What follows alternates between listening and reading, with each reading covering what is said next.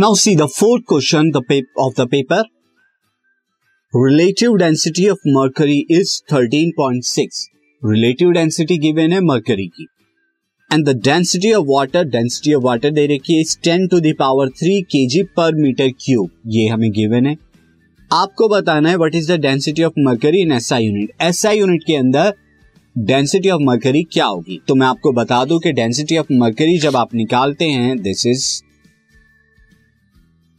answer is now relative density, हम जानते हैं कि रिलेटिव डेंसिटी ऑफ़ मर्करी की अगर हम बात करें, या किसी भी सब्सटेंस की अगर हम बात करें, मर्करी के अलावा भी हो तो वो क्या हो जाती है? डेंसिटी ऑफ़ मर्करी यानी डेंसिटी ऑफ़ सब्सटेंस अपॉन में density of water density of water ये होता है।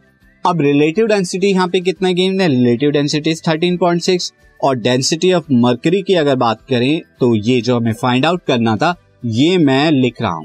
अपॉन में डेंसिटी ऑफ़ वाटर जो कि कितना है? टेन पावर थ्री और आपको नथिंग बट क्या करना है? स्टेनलेस पावर थ्री की थर्टीन पॉइंट सिक्स में मल्टीप्लाई कर देंगे। तो thirteen point six into ten power three is the density of mercury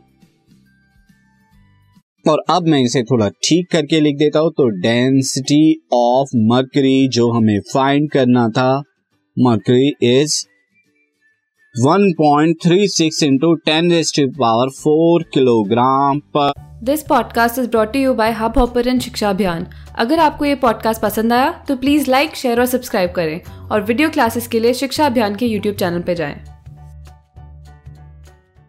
metre cube